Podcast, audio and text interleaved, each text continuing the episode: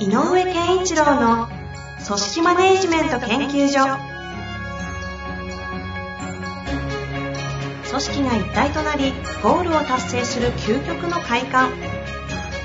上場企業から中小企業まで延べ200社以上の支援を行った井上健一郎が組織人に関するあらゆる問題を分かりやすく解説します。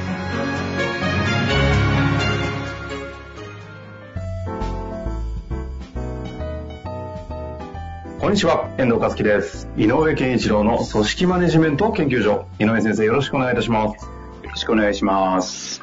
さて、今日も行きたいと思いますが、はい。最近いかがでしょうか？もう最近ね、なんか、あのーようやく出ていくようなことも増えてね、はい。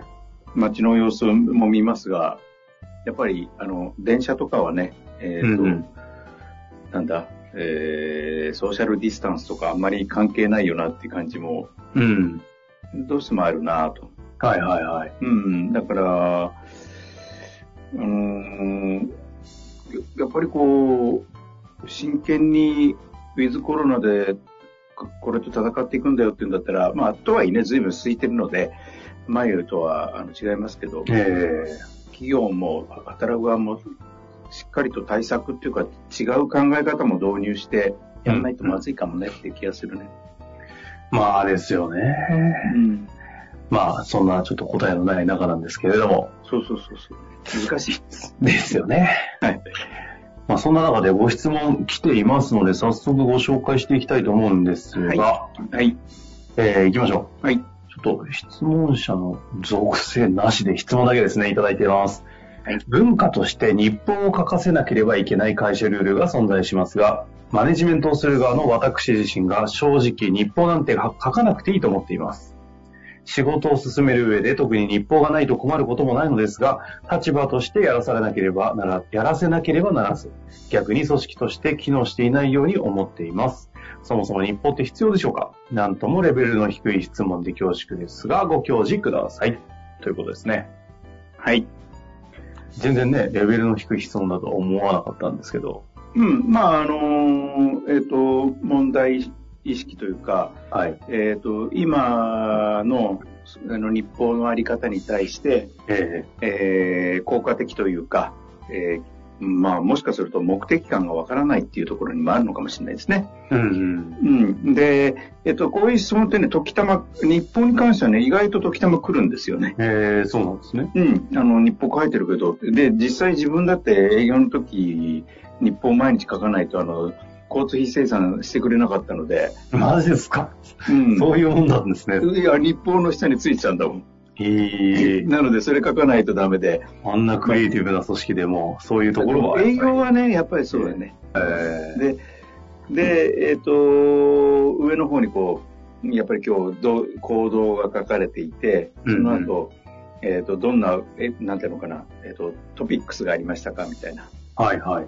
うんで、よくあの、他社の営業さんなんかと、みあのね、あの営業先で一緒になると、ちょっと井上さん、とかあの、お茶飲みに行きましょうとかって言って、はいはいで。彼らも、なんか日本のネタないっすかって言って探してて、お互いにこう、なんかこんな話あったよとかって。で、それを持ち帰ってこんな話を聞きましたっていうふうに、まあやっててね。なるほど。当時あの、あの、ある会社の営業の人がね、なんで俺にばっかり聞くのって僕が聞いたら、はい。まあ一応あの、えっ、と、シェアとしてナンバーワンだったので、当時、うんうん。一番ネタが多いと思うので、聞いてます。なるほど、なるほど。うんで、あの、この話ね、あの、日報書いていいですかとかってやってたけどね。で、えっ、と、まあ、それはなんかポジティブなコミュニケーションのなんかきっかけになってて、なんかいい話な。そうそうそう。で、感何が言いたいかっていうと、その、その時の日報って、僕なんかも、こんなの書いててもどうなんだろうって思ってたんだけど、えっ、と、あ案外ね、えっ、と、え営業の本部の人たちが、あの、営業企画というところの人が、マジに上がってくる日報、当時はもう、あの、えっ、と、なんだろう、ファックスですらそれはまだそんなに全部あるような時代じゃないので、はいはいはい。うん。だからこう、なんていうの、変な話、こう、ななんだろうね、あれ、あの、昔のテレックスって言うんだっうんけ わかんないけど、あんなもんで来たりとか、逆に言うと、郵便、あの、社内メールで送られてきて、はい。何日遅れで見てるとか、え。うん、そんな世界だったんだけど、でもね、一つだけあったのは、えっ、と、いいね、この日報ってなると、えっ、と、全国の営業マンに全部コピーして回ってくんのよ。ああ、その文面のところがね。なるほで、で例えば東京の誰々さんが書いた日報ですっていうのをいくつかこう全国の誰々さんっていうのがこうフィこうフィーチャーされたような形ど。で、うん。で、まあ、例えば、あの、営業部長のコメントがあったりとか、ええ営業企画の人のコメントがあったり、所長のコメントがあったりとかね、営業所長のコメントがあったりとかって言って、要するにこう、えっ、と、あ、書いたことが、あの、無駄に扱われてないっていう感覚はあった。うんうんうん。うん。だから、あの、書かれる、かそれに乗ると嬉しかったし、はいはいはい。で、あせっかくならば、えっ、と、せっかく書くんならそういう方がいいなっていう感覚ああ、うんんうん。これは、まあ何が示してるかっていうと、えっ、と、に、ここの、そまあ私の経験の場合は、に日報の重要性は情報であるだったんだよね。うんうんうん。うん。で情報を、えあの、末端の営業マンが持ってくることで、マーケットの情報として、えっ、と、会社内にフィードバックすることは大事だというようなことも、あのえっ、と、ちゃんと機能してっていうか、誰かがちゃんとそれを回してくれていたので、意味があったと。はいはい。で、今この、あの、問い合わせの方のところでは、そういうことがないんじゃないかなと思うのね、まず。ほうん、つまり書いたら書きっぱなし。で、誰が読んでるんだろう。でね、あのーこんな話があって、ちょっとこれは、えっ、と、若干、実話なのか事例、あなんていうの、なんていうの例え話なのかわかんないんだけど、えっ、と、営業の成績が落ちましたと。う。うん。で、調べたら、営業マンが外に出る時間があまりにも少なくて、はいはい。良くないから、うんえっ、と、その、社内事事務業務の、えー効率化を図りましょうと。いうことで解決策をに向かった。で、その時に調べたら、えっ、と、さっき言ったような日報とかにで囚われてる時間が多いと。生産とか。うんうん。ね、そういうので多いので、それを、えっ、と、効率化してしましょうっていうんで、すっごくしん、極めてシンプルにコンパクトにしたらしいのね。そしたら、あの、えっ、と、社外、社内の時間は減るということは達成できた。でも、それは本来営業のう売り上げをちゃんと上げようっていう方向には向かなかった。うんうんうん。で、何が起こってたかというと、さっき僕が言ったようなことが起こっていて、営業が自分がも、えっ、と、外に出て味わっていることとかを共有してもらったりとか、えーどこかがちゃんとそれを、あの、なんていうのか、受け取ってくれたり、情報としてちゃんと反映してくれたりとか、えーあとはこう、的確にそれに対して上司とかからのコメントが降りてくるとか、だったらこうしようとか、っていうレスポンスがね、んあの、ない、ないから、うんえっ、と、モチベーションが逆に下がったんだって。ああ。うん。まあ、やらされっぱなし、やらされ損ですよね。そう。なので、えっ、と、いさっき言った、日報は意味、あの、日本の時間がそんなにあっちゃダメだよねって減らした結果が実は、日報が持っててた、自分のことに対して発したものにレスポンスがあったっていうことを阻害しちゃったのね。うんうんだから逆に、あの、じゃあ売り上げが戻ったわけじゃなくて、落ち、落ちっぱなしだったっていう話があって、要は、えっ、と、日本の位置づけっていうのは、あの、文化とかなんとかっていうよりも、えっ、と、一人一人が外に出ている人たちが持ってる情報を、あの得た情報を会社に戻す。フィードバックする。そしたら、必ずそれに対して反応があり、場合によってはアドバイスがあり。とか、えっ、と、その、本当にレスポンスがないと意味がなくなるよねと。うん。だから、えっ、と、営業マンのある意味行動管理のために日報をつけさせる。うんやったかやらないかとか。うん、あの、実際にちゃんとやったかとか、どこ行ったかとか。っていう、ある意味ちょっと行動管理的な側面のみで日報を扱うと、今みたいなことに起こりかねない。なるほど。やってる意味をみんなが感じなくなる。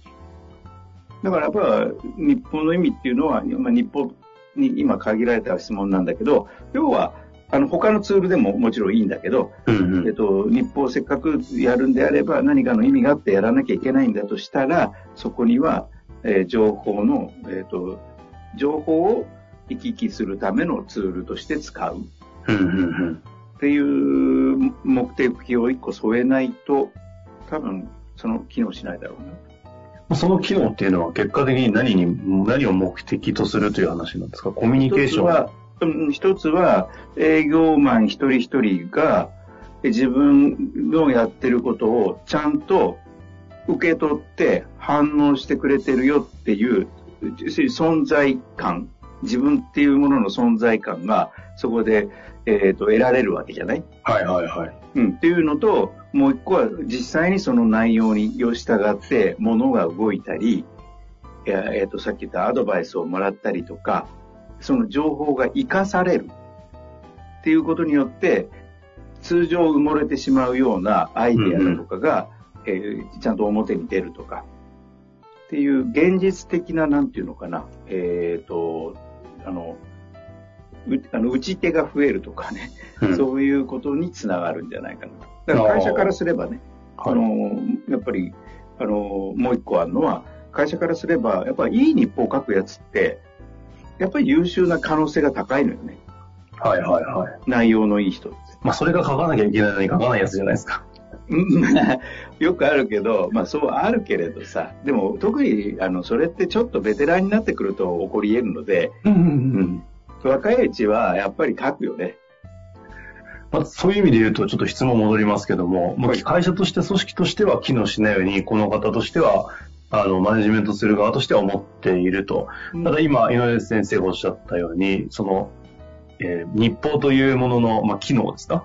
はい。はその円滑になるコミュニケーションとかっていうところに機能性があるようにするといいけどもっていうのができてないとすると、この質問なんか、その辺をこう、なんかぐちゃぐちゃっと混ぜていくと結局、なんかどんなアプローチをアドバイスできそうですか、ね、あの、えっ、ー、と、自部門の中だけでもいいから、はいはいはい。日本へのレスポンスをちゃんとしてあげてください。ああ、なるほど、まずね。まずね。うんうん、それと、あの、あ、面白いなと思ったら、えっ、ー、と、関係してるセクションにも回してあげてくださいって話。ああ、なるほど。要は、情報吸い上げるだけにとどめずに発信物というか、外とのつながりみたいなところにも、まあ、触媒機能で使うみたいなところですかね。そうそうそうそう。だから、純粋にあの情報としてちゃんと扱うっていうの。うんで、まあ、今の時代ね、あの、日報というアナログ的なものだけではないとはもちろん思うので、はいはい。だけど、まあ、意味のないなと思いながらやらなきゃいけない日報であれば、はい。そういう機能をじ自分、自分の部門だけでも作っていけば、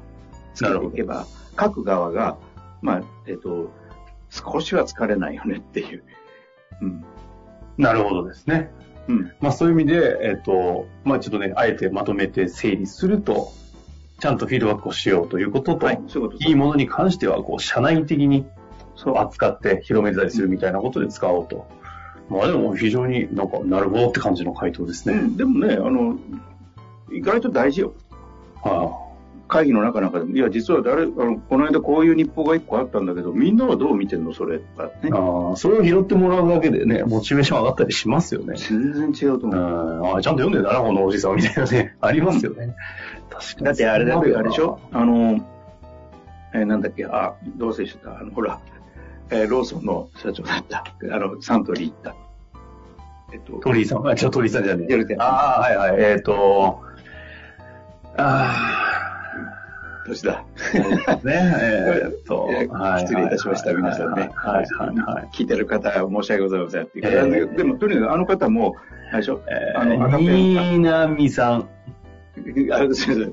えっと、あの、赤ペンで、上がってきたやつにバーって書いて戻す人だからね。ああの、日報じゃないけどね。だからそういうやっぱりこう、あ、ちゃんと見てるし反応してくれた言葉が返ってきたっていうのは大事なことだと思う。うんうん、なるほど。うん、まあ、というわけで、あの、日報という切り口でしたかね。はい。一つのなんかコミュニケーション論にも聞こえましたので、ぜひちょっと行かせていただきたいなとはい、思います。というわけで、はい、ありがとうございました。ありがとうございました。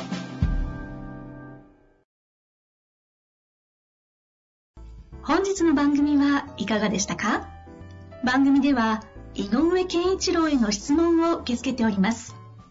ウェブ検索で人事明快と入力し、検索結果に出てくるオフィシャルウェブサイトにアクセス。その中のポッドキャストのバナーから質問フォームにご入力ください。また、オフィシャルウェブサイトでは無料メルマガや無料動画も配信中です。ぜひ遊びに来てくださいね。